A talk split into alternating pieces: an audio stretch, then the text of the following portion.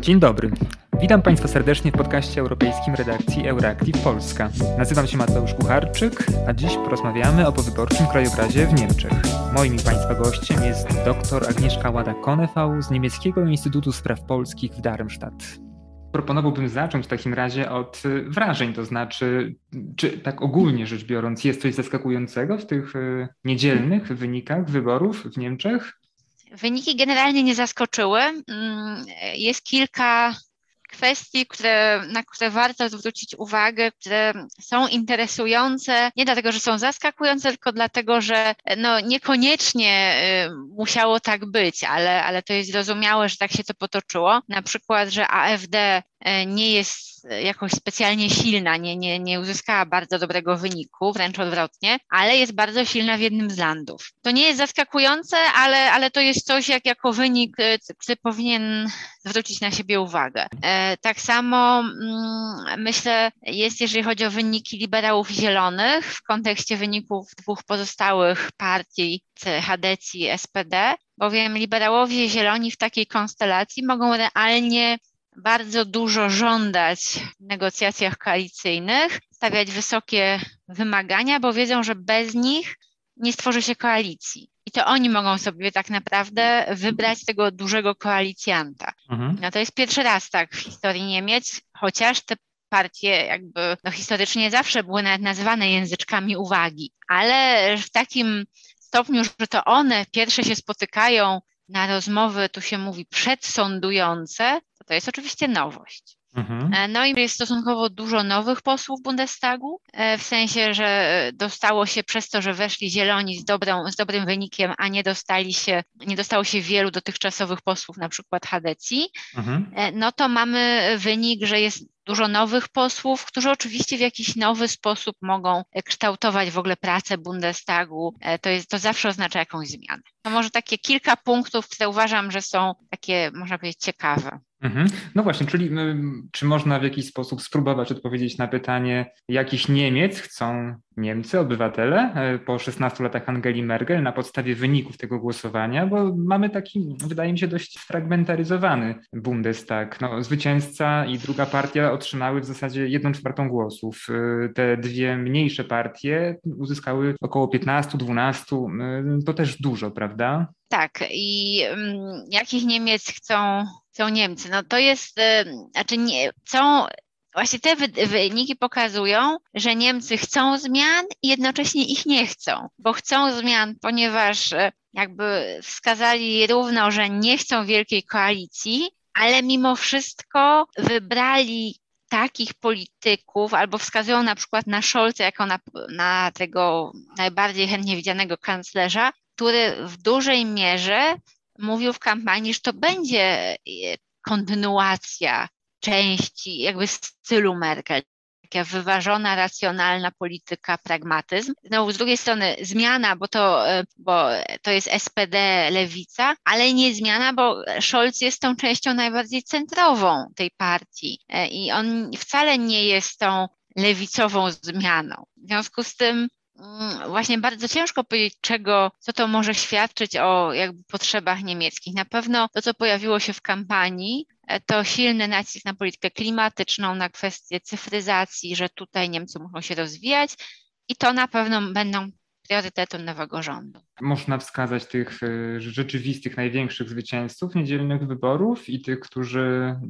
Wspomniała Pani o FDP, o liberałach i zielonych. To oni są tymi rzeczywistymi zwycięzcami, jeżeli tak można by postawić pytanie niedzielnego głosowania?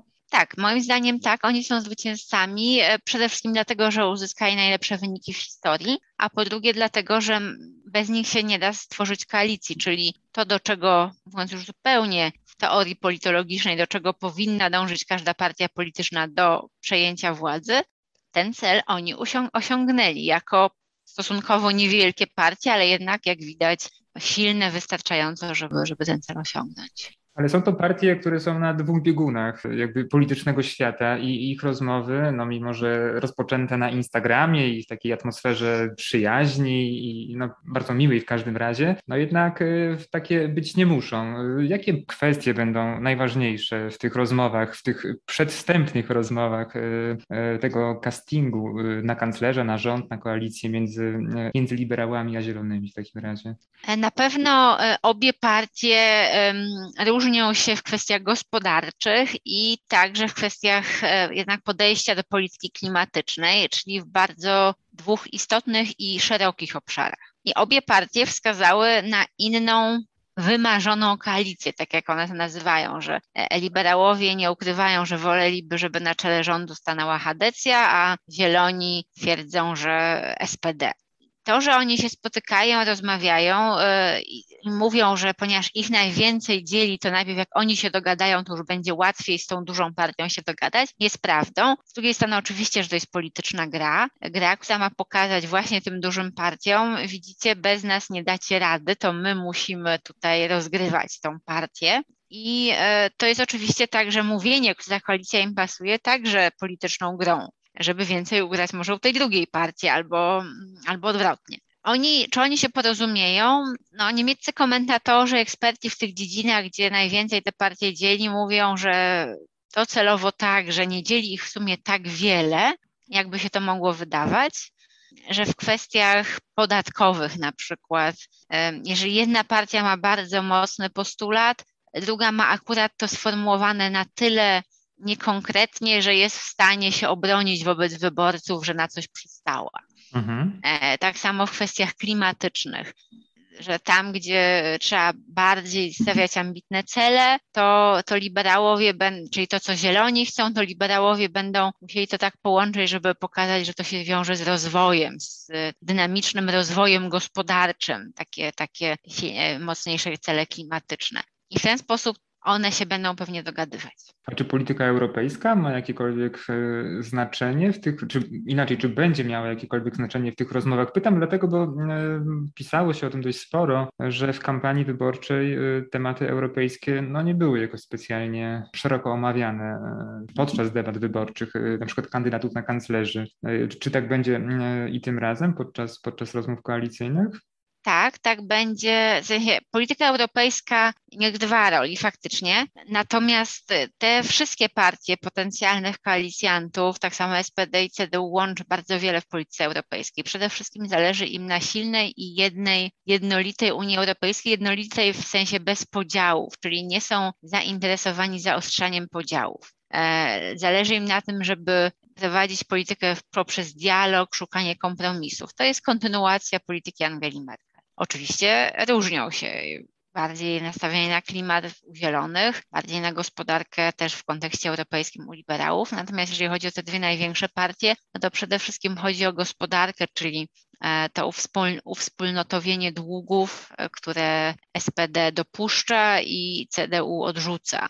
To oczywiście ma wpływ na, na negocjacje koalicyjne, czy tutaj ta bardziej lewicowa, czy prawicowa polityka gospodarcza będzie forsowana. Natomiast nie będzie wpływu na jakieś kluczowe podejście do integracji europejskiej, że jedna partia postuluje coś bardziej zdecydowanie radykalnego niż druga.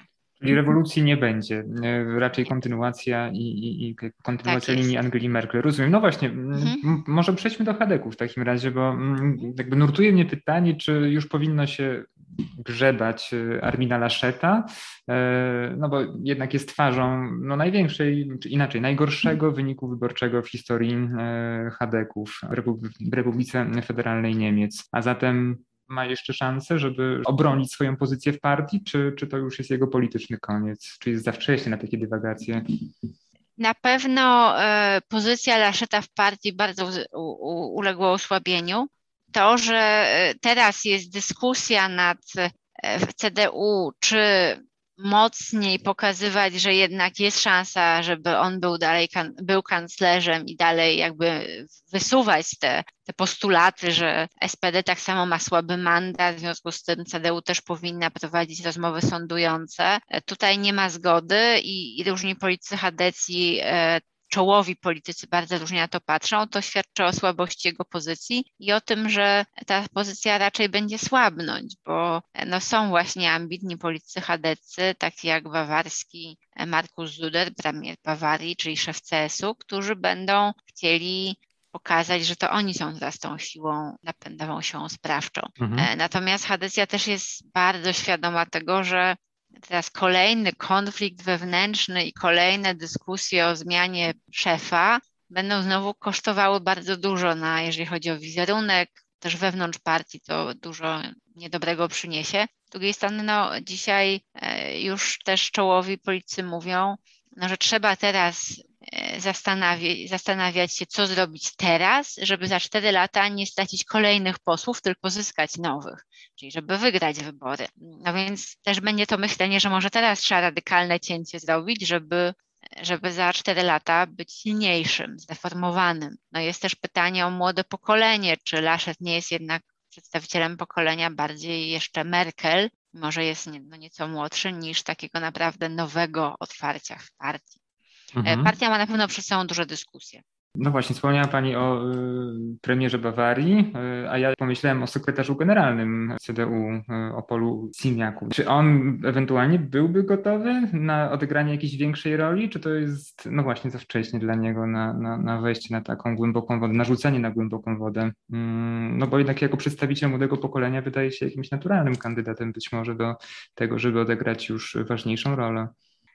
Tak, e, on e, jest na pewno ambitnym politykiem, który e, jako sekretarz generalny ma, ma pewne możliwości. Zawsze, już abstrahując od jego osoby, zawsze jest oczywiście pytanie, na ile sekretarz generalny, który jest sekretarzem generalnym podczas kiedy szefem partii jest osoba, która właśnie odchodzi, w sensie jest niezadowolenie w związku z tą osobą, o ile, na ile sekretarz generalny też nie jest współodpowiedzialny, na ile porażka wyborcza nie jest porażką jego, bo to sekretarz generalny zawsze organizuje wybory. Mówię, abstrahując od osoby Cimiaka, mhm. te pytania są normalne. Pytanie, jakie ambicje ma Cimiak, jest jeszcze faktycznie młodym politykiem, który może bardzo dużo no, zdziałać, ma przed sobą wiele lat, ale na pewno ma ambicje. Polsce dywaguje się i e, tęgie głowy zastanawiają się, może tak to ujmę, e, nad tym, e, która ewentualnie koalicja byłaby lepsza z punktu widzenia Polski. Wiadomo, jest trochę za wcześnie, żeby o tym mówić, co to może zmienić, ale czy podjęłaby się Pani próby odpowiedzi na tak postawione pytanie? Czy lepiej ta koalicja pod przewodnictwem socjaldemokratów jako większego partnera, czy może jednak Hadeków, bo te opcje jednak są brane pod uwagę? Dla Polski nie będzie miało jakoś wielkiego, kluczowego znaczenia, jaka to będzie koalicja. Obie koalicje mogą być bardzo proeuropejskie, e, obie e, koalicje będą e, podobnie podchodziły do wagi Unii Europejskiej, do tego, że Unia powinna odgrywać ważną rolę na świecie, coraz ważniejszą. Powinna, procesy w Unii powinny przebiegać poprzez dialog, poprzez szukanie wspólnych rozwiązań. Obie koalicje będą bardzo kładły nacisk na klimat, y, na tematykę klimatu, też tematykę gospodarczą. Pod tym względem dla Polski to nie będzie jakiś, jakaś większa różnica. Natomiast y, oczywiście liczą się pewne nowe akcenty, które mogą się pojawić i tutaj mm, te akcenty wynikają z programu i z osobowości. E, i możemy teraz spekulować, jeżeli e, któryś z dwóch potencjalnych kandydatów na kanclerza byłby lepszy dla Polski czy, czy gorszy. Obaj nie mają takiego doświadczenia z Polską i takiej wiedzy o Polsce jak, jak Angela Merkel. Angela Merkel miała polskiego dziadka, bywała w Polsce jeszcze zanim została aktywnym politykiem, e, fascynowała się Solidarnością, pochodziła z tego samego systemu komunistycznego, czyli ta wrażliwość Merkel była zdecydowana, zdecydowanie większa na sprawy polskiej regionu, tego nie będzie i to też łączy obu kandydatów. Oczywiście można powiedzieć, że Armin Laschet, który jest premierem e, bardzo dużego niemieckiego landu, gdzie jest duża, duży odsetek e, osób pochodzenia polskiego, gdzie są także e, duże są polskie inwestycje, polscy inwestorowie, inwestorzy tam są, aktywni, gdzie, z którego pochodzi wiele firm, które inwestują w Polsce, ma swego rodzaju też wrażliwość na, ten, na te tematy, na tematy gospodarcze polsko-niemieckie, na temat e, Polonii w Niemczech, ale z drugiej strony no, e, on wywodzi się, urodził się i, i rządzi landem, który jest bardzo na zachód Niemiec, czyli jest mu zdecydowanie bliżej do Francji, mm, do zachodniej Europy. Natomiast wykazuje zainteresowanie Polską, był w Polsce podczas kampanii wyborczej, to był ważny na pewno gest. Scholz, jako wytrawny polityk doświadczony, teraz minister finansów też już z Polską miał jakieś doświadczenia, ale e, też niespecjalnie zna region, nie jest tutaj specjalnie wrażliwy na tą tematykę. Obaj jako kanclerz będą na pewno rozumieli wagę relacji z Polską, będą nastawieni na dialog, będą nastawieni na to, żeby szukać kompromisów. Ta krytyka, e, która tutaj czasami można się obawiać ze strony polskiej lub nawet na nią czekać, bo to w zależności kto, kto w Polsce się wypowiada, jeżeli chodzi o polską politykę w kwestii praworządności, ochrony klimatu. Ta krytyka na pewno nie będzie jakoś specjalnie ostra ze strony nowego niemieckiego rządu. Ona będzie ostrzejsza niż do tej pory, bo Merkel generalnie miała podejście bardzo dialog, nastawione na dialog i bardzo e, takie nastawione na kompromisy, ale e, każdy kanclerz, każdy minister spraw zagranicznych będzie świadomy, że wspólne interesy europejskie powodują, że należy prowadzić taki dialog, że nie można przesadzać z krytyką, że także przeszłość relacji polsko-niemieckich powoduje, że Niemcy muszą te być wstrzemięźliwi. Mhm. Ostatnie pytanie e, o wywołaną w pewnym sensie przez panią Angelę Merkel. 16 e, lat e, to dużo, ale po, jakby to ująć, wielu latach sukcesów, no jednak przyszła wyborcza porażka, za którą niektórzy obciążają Angelę Merkel. Czy podjęłaby się pani próbę odpowiedzi na pytanie, co poszło nie tak w ostatnich miesiącach, czy może dwóch latach? Czy Angela Merkel jest współodpowiedzialna za wynik wyborczy CDU, CSU, czy nie można jej winić? Na pewno jest współodpowiedzialna, bo urzędujący kanclerz, nawet jeżeli nie kandyduje po raz kolejny, to jest pierwsza sytuacja w historii Niemiec, że urzędujący kanclerz nie kandyduje i nie przegrywa w wyborach, tylko odchodzi z własnej decyzji, jest współodpowiedzialna. E, natomiast czynników jest wiele więcej. Można się zapytać, czy przy każdym tak e, czynnym polityku, tak aktywnym, tak długo urzędującym po kilkunastu latach nie ma pewnego zmęczenia. E, drugie pytanie, e, czy Niemcy nie są zmęczeni po prostu wielką koalicją, którą jednak przypisywali też jako takiej sile napędowej Hadecji, że to, to była koalicja pod przywództwem Hadecji e, i wyborcy tu byli już zmęczeni, zniechęceni. Pojawiały się głosy, że za Angeli Merkel za mało na, kładziono nacisk na klimat, cyfryzację, na rozwój i to ten wynik Hadecji jest także pokłosiem takich głosów. No i wreszcie to jest troszeczkę typowe, że no, na scenie politycznej muszą zachodzić pewne zmiany i jakiś taki e, zawód, niezadowolenie po tylu latach jest normalne e, i wyborcy chcą po prostu wskazywać na innych, żeby ich sprawdzić, żeby zobaczyć, czy będzie lepiej, co nie znaczy, że to jest całkowity odpływ od Hadecji na wiele lat. Natomiast Angela Merkel na pewno jest jednym z czynników odpowiedzialnych za taki wynik, ale z drugiej strony wiele wyborców, wielu wyborców chciało kontynuację właśnie polityki Angeli Merkel i stąd Laschet był przez niektórych popierany i stąd Scholz był przez niektórych popierany, bo zapewniał taki właśnie pragmatyzm, racjonalizm prezentowany przez Angelę Merkel. Mhm. Ostatnie i krótkie pytanie o samą Angelę Merkel jej przyszłość. No wiadomo, że jeszcze zostanie na stanowisku kanclerz przez kilka tygodni lub kilka miesięcy, w zależności od tego, ile potrwają rozmowy koalicyjne, ale mam na myśli tę nieco dalszą przyszłość. Czy coś się pisze, spekuluje w Niemczech na ten temat odnośnie tego, jakie ewentualnie stanowisko, jeżeli w ogóle mogłaby jeszcze sprawować lub objąć, czy w ogóle byłaby czymś takim zainteresowana?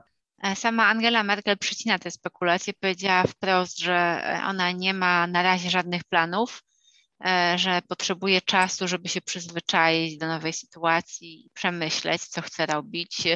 E, I oczywiście spekulacje pewne są, czy wróci może do nauki i będzie reprezentować jakąś instytucję bardziej z tych kręgów. E, są oczywiście spekulacje, co by mogła na świecie, jakie, jakie stanowiska pełnić. Raczej takie spekulacje Merkel, sama Merkel przerywała. E, mówi się, że być może będzie osobą do zadań specjalnych, że w momencie, kiedy będą prowadzone jakieś negocjacje, akurat będzie potrzebna, to wtedy właśnie byłaby idealną osobą. Ale generalnie na pewno nie ma jakiejś jej decyzji czy sygnału z jej strony, że są już jakieś plany. Raczej odwrotnie, tak jak powiedziałam, ona sama mówi, że jeszcze musi to przemyśleć. Dziękuję bardzo za rozmowę, a Państwu za wysłuchanie podcastu. Do usłyszenia.